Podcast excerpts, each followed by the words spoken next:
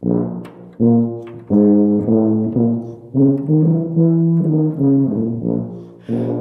herzlich willkommen im tubalern.de Podcast. Heute Folge 18. Niemand will sich wirklich verbessern. Ich bin Raimund, dein Online-Tuba-Lehrer und heute geht es um drei verschiedene Punkte in diesem Podcast. Zum einen geht es darum, warum Veränderungen oder Verbesserungen manchmal wehtun. Ähm, zum Zweiten, welche Denkfehler wir beim Üben oftmals machen, was dazu führt, dass wir uns eben nicht wirklich verbessern oder verändern wollen. Und zum Dritten, was dazu führen kann, um uns selbst zu überwinden, wie wir eben aus diesem Dilemma herauskommen, sodass wir uns dann am Ende doch selber verbessern und verändern können. Und dann geht es jetzt auch schon los mit der 18. Podcast-Folge von tubalernen.de.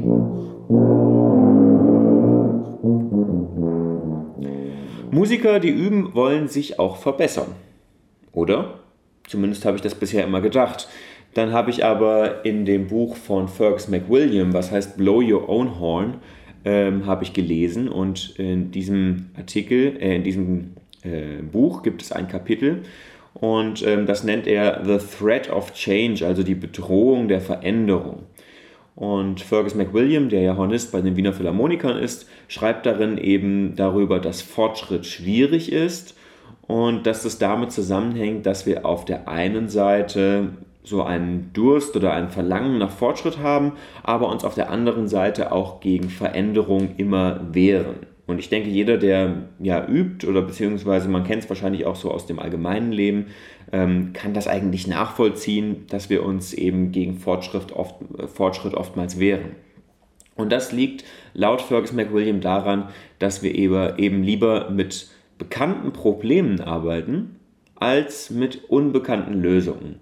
Also es gibt so eine gewisse Bequemlichkeit, wir suhlen uns irgendwie in den Gewohnheiten und die fühlen sich bequem an und was eben dann neu ist, ist eben ungewohnt und kann sich dann eben falsch anfühlen. Das führt so ein bisschen zu so einer Einstellung nach dem Motto, so habe ich das aber schon immer gemacht und dann muss das ja auch so stimmen. Und ähm, das ist das eine, also wir sind eben bequem und bleiben lieber bei den Dingen, die wir schon immer so gemacht haben, auch wenn die eventuell falsch sind. Und zum anderen ist es so, dass sich ja manchmal Fortschritt einstellt, wenn wir nur ganz, ganz kleine Dinge verändern.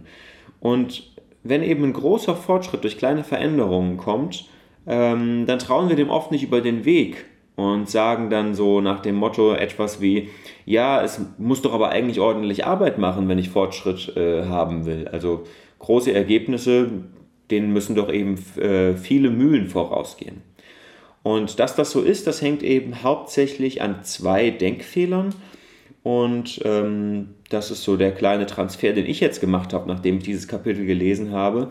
Denn ich habe mal ein Buch gelesen von Rolf Dobelli, das heißt The Art of Thinking Clearly oder auf Deutsch Die Kunst des klaren Denkens. Ich lese Bücher manchmal auf Englisch, obwohl sie von deutschsprachigen Autoren kommen, ähm, einfach um mein Englisch ein bisschen zu verbessern. Deswegen habe ich es jetzt auf Englisch hier liegen. Und ähm, da stellt er eben einfach ganz, ganz viele verschiedene kognitive Verzerrungen und Denkfehler vor, die eben im Allgemeinen bei Menschen immer, immer wieder auftreten. Und ähm, zwei dieser Denkfehler sind eben ähm, entscheidend daran beteiligt, dass wir eben unsere Verbesserung oder Veränderung eben nicht in Angriff nehmen, sondern dass wir eben in dem verharren, was wir eben schon immer so gemacht haben. Die eine, der eine Denkfehler, den ich dir vorstellen möchte, ist der Denkfehler der versunkenen Kosten. Und ähm, das kann man vielleicht ganz gut so erklären. Ähm, stell dir vor, du gehst ins Kino und äh, setzt dich dahin, hast irgendwie ähm, 15 Euro für dein Ticket bezahlt äh, und für, die, für das Popcorn, ähm, setzt dich in den äh, Sessel und fängst an, den Film zu sehen. In einer halben Stunde merkst du so, oh, eigentlich ist der Film nicht so richtig gut. Naja, ich gebe ihm noch mal eine Chance. Und dann nach einer Stunde denkst du so, naja, also das muss jetzt eigentlich wirklich nicht sein, das ist echt kein guter Film. Aber andererseits habe ich ja jetzt auch schon die 15 Euro bezahlt und das ist ja, das Geld wäre ja dann praktisch verloren, wenn ich, äh, wenn ich jetzt aufstünde und aus dem Kinosaal hinausginge. Ähm, und das ist eben das, dieses Problem der versunkenen Kosten. Rational wäre es ja zu sagen, okay, ich entscheide doch jetzt unabhängig davon, was in der Vergangenheit war, ähm, wie ich meine Zukunft gestalten will. Und ich entscheide doch jetzt, ob ich ähm, eben den Kinosaal verlassen sollte, ähm, unabhängig davon, äh, ob, ich das, ob ich dafür eben Geld bezahlt habe oder ob ich dafür eben kein Geld bezahlt habe. Oder ähm, an der Börse kommt das zum Beispiel ganz oft vor. Menschen kaufen irgendwie eine Aktie, die haben sie lange analysiert, haben gesagt, okay, das Geschäftsmodell ist toll, die Zahlen stimmen und jetzt kaufen sie das Ding und es geht den Bach runter. Und dann sagen sie, ja, jetzt habe ich aber schon so viel Geld investiert, jetzt muss ich das auch lohnen und schießen dann vielleicht sogar noch Geld nach und verlieren noch mehr Geld. Ähm, das ist dieses Problem der versunkenen Kosten. Und das lässt sich eben auf das Üben so ein bisschen übertragen. Denn es ist ja so, wenn wir etwas die ganze Zeit auf eine bestimmte Art und Weise gemacht haben, also sagen wir mal irgendwie Atemtechnik oder so, immer schlecht geatmet und es hat irgendwie nie was geholfen, ähm, aber wir haben das schon die ganze Zeit so gemacht, dann haben wir halt oft so das Gefühl, Jetzt haben wir schon so viel Arbeit da reingesteckt, diese Technik zu verbessern und sind mit dieser Technik vielleicht so Stück für Stück immer ein kleines bisschen weitergekommen.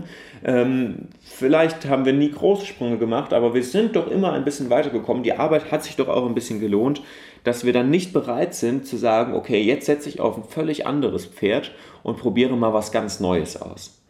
Weil dann müsste man sich ja eingestehen, dass alles das, was man zuvor getan hat, dass es quasi na, wenn vielleicht nicht umsonst, dann aber zumindest irgendwie nicht so besonders gut war.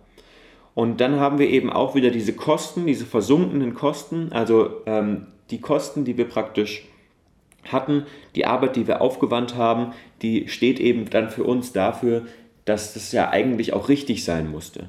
Also wir haben im Grunde genommen eine Angst davor, ähm, das ja im Nachhinein zu bereuen, was wir bisher gemacht haben. Und so kann es eben sein, dass wir jahrelang mit einer bestimmten Technik üben und nie darüber hinauskommen, mal irgendwie eine Kleinigkeit zu ändern, die uns vielleicht zu was Neuem bringt. Das ist der eine Denkfehler, der mit den versunkenen Kosten. Der zweite Denkfehler, den beschreibt Rolf Dobelli hier als Effort Justification. Das kann man vielleicht übersetzen mit Rechtfertigung der Mühe. Und äh, dazu erzählt er eine Geschichte ähm, von Mark. Und dieser Mark hat ähm, ja alleine und äh, eigentlich ohne viel Ahnung davon zu haben, hat er eine komplette Harley Davidson, die verrostet war, hat er restauriert und äh, hat sich da richtig reingesteigert, hat Wochenenden damit äh, verbracht, hat da viel Geld reingesteckt, viel Zeit reingesteckt. Ähm, seine Ehe wäre fast dran gescheitert, weil er keine Zeit mehr für seine Frau hatte. Und dann kommt irgendwann der Zeitpunkt, wo Mark in finanzielle Schwierigkeiten ähm, äh, gerät. So, was macht Mark jetzt? Mark verkauft seinen Fernseher, Mark verkauft sein Auto, äh, Mark verkauft seine Geldanlagen, löst die Lebensversicherung auf und so weiter. Aber an die Harley Davidson möchte er nicht ran. Und zwar selbst wenn die Harley Davidson jetzt, nachdem sie restauriert ist, keine Ahnung, sagen wir mal, ich weiß nicht, was sowas kostet, 20.000 Euro wert wäre, er würde sie wahrscheinlich nicht mal für 40.000 Euro verkaufen. Und daran zeigt sich, das kennst du wahrscheinlich auch, solche Dinge, dass man eben da, wo man besonders viel Arbeit reingesteckt hat, dass man das auch als besonders wertvoll ansieht. Also ähm, irgendwie, wenn ich erstmal so, ein, so eine emotionale Verbindung zu einem Gegenstand aufgebaut habe oder wenn ich da eben viel reingesteckt habe, was auch wieder so ähnlich ist wie mit den versunkenen Kosten, also das hängt miteinander zusammen, dann bin ich nicht mehr bereit, das Ganze abzugeben und ähm, bin dann eben völlig irrational, weil äh, Mark könnte ja genauso jetzt irgendwie, wenn er 20% über Marktwert für seine Harley Davidson kriegen würde, könnte er sie ja verkaufen und sich dann die gleiche wieder kaufen zum Marktwert und hätte dann noch Geld verdient, aber er würde es eben nie machen. Und so ist es eben auch mit den Dingen, die wir uns eben lange eingeübt haben. Ähm, da stecken wir einfach viel, viel Arbeit rein und wenn wir jetzt jahrelang eben mit einer bestimmten Technik geübt haben, dann sagen wir, ja, es muss doch aber auch irgendwie die richtige Technik sein. Ich habe doch damals mal in dem Buch was dazu gelesen und der Lehrer von vor 20 Jahren, der hat mir doch auch gesagt, ich soll das so machen und äh, dann habe ich da so viel mitgearbeitet, dass es ähm, jetzt doch unglaublich gut sein muss, das so zu machen und das will ich nicht mehr loswerden. Also ich habe dann praktisch Angst davor, diese Verbindung zu der Technik in der Art und Weise, wie ich das bisher gemacht habe, oder zum Beispiel die Verbindung zu einer bestimmten Artikulation. Äh, bei uns im Verein, da wird ein Staccato immer so und so gespielt ähm, und das möchte ich dann eben nicht mehr aufgeben. Und ähm, das ist eben diese Effort Justification, also die Rechtfertigung der Mühe. Ähm, ich rechtfertige praktisch oder die Mühe rechtfertigt praktisch ähm, dann das Ergebnis. Dass ich sage, das, was ich jetzt momentan hervorgebe, hervorbringe, muss ja gut sein, muss ja wertvoll sein, deswegen, weil ich so viel Mühe da reingesteckt habe. Und dabei könnte es ja eigentlich ganz anders sein. Es könnte ja sein, dass eine Technik, die viel leichter ist, oder dass zum Beispiel eine Artikulation, die ähm, viel effektvoller ist, ähm, dass ich das einüben könnte und dass mich das wirklich weiterbringen würde. Also das sind so diese zwei Hauptdenkfehler, die ich so ausgemacht habe, die uns eben am Fortschritt hindern. Und ähm, das ist halt so ein bisschen das Problem, deswegen will sich eben niemand wirklich verbessern. Einerseits sagen wir, ähm, wie Fergus McWilliam eben sagt, dass wir ja so einen Durst nach Fortschritt haben oder ein Verlangen nach Verbesserung, aber auf der anderen Seite wehren wir uns eben auch wahrscheinlich unterbewusst gegen diese, Verwender, gegen diese Veränderung. Ähm, was hilft uns nun dabei, uns trotzdem zu verändern und trotzdem zu verbessern? Also trotzdem letztendlich besser zu spielen, was ja im Grunde genommen das ist, weswegen wir üben. Also wer übt, tut das ja, um sich zu verbessern. Und dazu fällt mir eben auch noch ein Denkfehler ein. Man, man kann sich ja diese Denkfehler auch zunutze machen. Man muss sie ja nicht nur als schlecht abtun, sondern man kann ja auch sagen, wenn es so systematische Denkfehler gibt, dann kann ich die ja nutzen, um praktisch mich selbst zu überlisten, um äh, besser vorwärts zu kommen. Und das eine ist eben ähm, der Authority Bias oder man könnte vielleicht auch sagen so eine Autoritätsverzerrung. Es gab ja mal dieses Experiment, wo ähm, Menschen gesagt wurde, ja, du gibst jetzt hier einem anderen Menschen Stromschläge und ähm, der Versuchsleiter im weißen Kittel hier nebenbei, der, äh, der sagt dir eben, bis wohin du gehen sollst äh, ab dem Wert XY wird es eben gefährlich für den anderen Menschen. Ähm, das sollte es eigentlich nicht drüber gehen, aber der Versuchsleiter sagt dir dann schon, wie es geht. Und dann hinter der Scheibe waren eben Schauspieler, die haben so getan, als würden sie eben mit Stromschlägen ähm, äh, als würden sie mit äh, eben Stromschläge abbekommen. Und diese Versuchsleiter, die ja auch nur Schauspieler waren, haben dann eben immer gesagt, ja, dreh noch ein bisschen höher. Und dann ging es eigentlich schon in den lebensgefährlichen Bereich.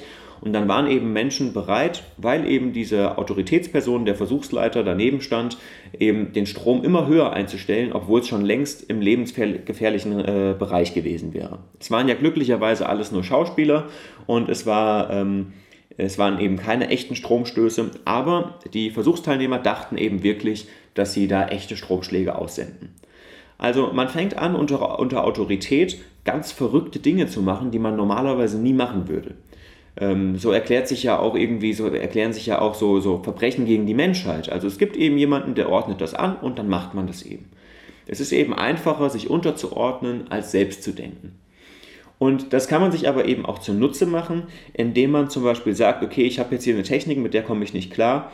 Ich suche mir jetzt vielleicht einfach mal einen Lehrer. Oder ich lese zum Beispiel ein Buch zu der Technik und suche mir eine Autorität. Das muss dann natürlich sein, jemand sein, der auf dem Gebiet auch irgendwie eine Autorität ist. Ähm, also zum Beispiel ein praktizierender Musiker oder ein, ein erfahrener Lehrer. Und der sagt einem dann, okay, da geht's lang und dann kann man das eben strikt abarbeiten. Und man ist dann nicht so in, diesem, in diesen eigenen Denkfehlern verharrt, dass man ähm, versucht, äh, alles abzuwägen und es könnte ja vielleicht falsch sein, was ich mache und ähm, vielleicht ist ja das, was ich bisher gemacht habe, doch viel besser, sondern wenn man jetzt zum Beispiel sagt, ich habe ein Problem, Problem mit meiner Atmung, dann geht man zum Beispiel zu jemandem, der sich mit Atmung auskennt, das kann zum Beispiel eine Gesangspädagogin sein oder äh, ein Flötenlehrer oder sonst jemand, der sich eben gut mit Atmung auskennt und dann sagt man, okay, ich habe folgendes Problem mit der Atmung, was kannst du mir für eine Strategie geben? Und dann hält man sich strikt an diese Strategie und nutzt eben die Autorität des Lehrers, ähm, um eben über diese eigenen Verhaftungen in der Vergangenheit hinwegzukommen. Das ist die eine Möglichkeit. Und die andere Möglichkeit ist kein Denkfehler, sondern es ist eher so eine Grundhaltung, die man sich ähm, beim Üben äh, behalten sollte. Und zwar, das ist so eine ich würde sagen, eine verspielte Experimentierfreude und das Ganze aber gepaart mit einer gewissen Systematik. Warum das beides? Also diese verspielte Experimentierfreude, die braucht man eben, um sich selbst nicht zu ernst zu nehmen, um nicht so sehr in der Vergangenheit verhaftet zu sein, ähm, um nicht zu sehr irgendwie den Wert desjenigen, woran man so lange gearbeitet hat, zu hoch zu hängen und um auch nicht zu denken, jetzt habe ich schon so viel Arbeit reingesteckt, ähm, jetzt möchte ich es aber auch noch fertig machen, sondern einfach um so ein bisschen auszuprobieren und, und immer wieder so ein bisschen was Neues lernen zu wollen.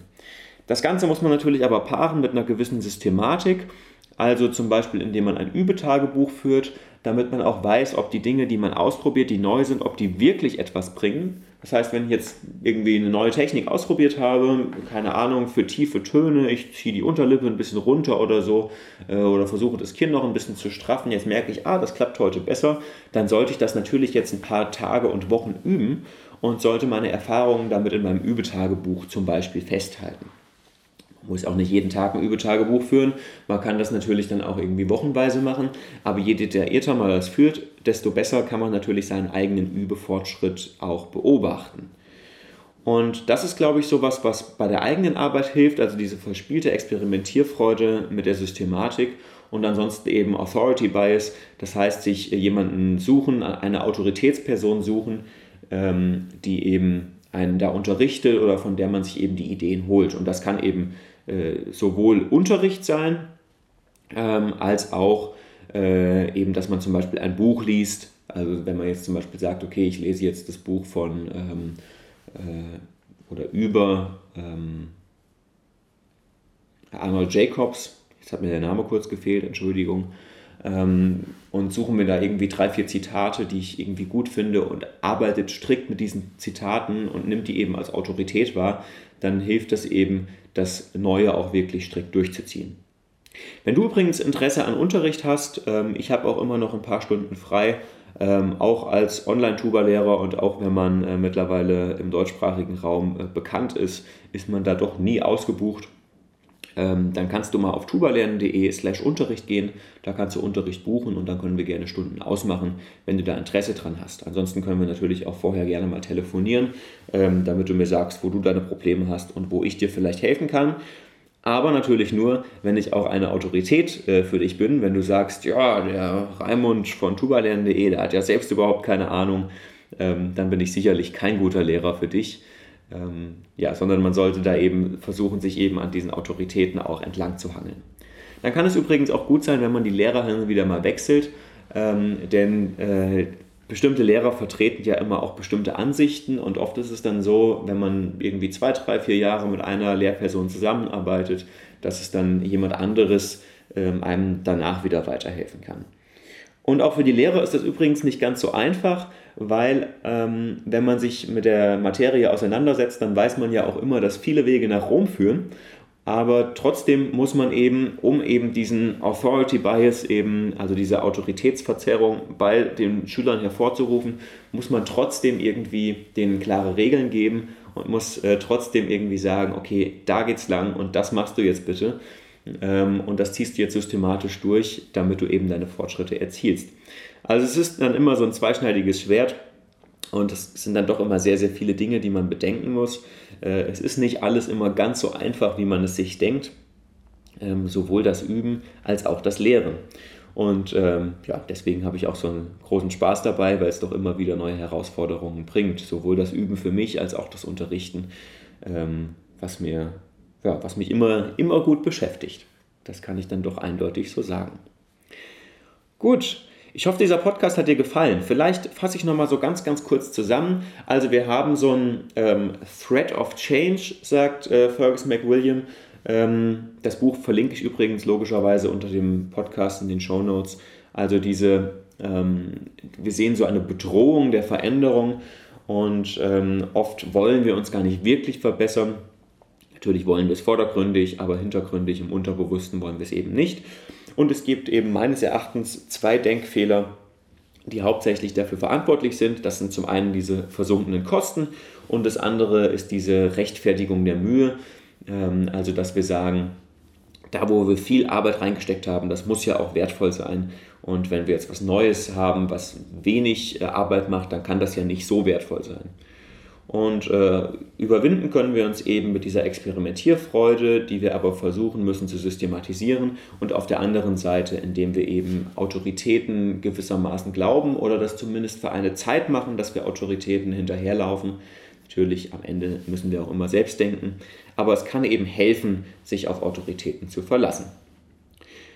Ähm, ja, wenn dir dieser Podcast gefallen hat und du dazu eine Meinung hast oder wenn er dir nicht gefallen hat, freue ich mich natürlich immer über Rückmeldungen. Du kannst mir gerne eine Mail schreiben an raimund.tuberlernen.de und ansonsten freue ich mich, wenn du beim nächsten Mal wieder dabei bist. Schau natürlich auch gerne einfach mal so auf tuberlernen.de vorbei. Wir haben da viele interessante Angebote, Blogartikel, ein Lexikon, ähm, den Podcast logischerweise, den hörst du ja gerade und jede Menge Videos.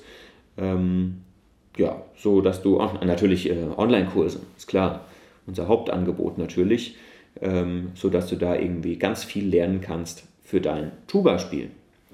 Ja, und dann wünsche ich dir natürlich wie immer viel Spaß und viel Erfolg beim Tuba üben und tschüss.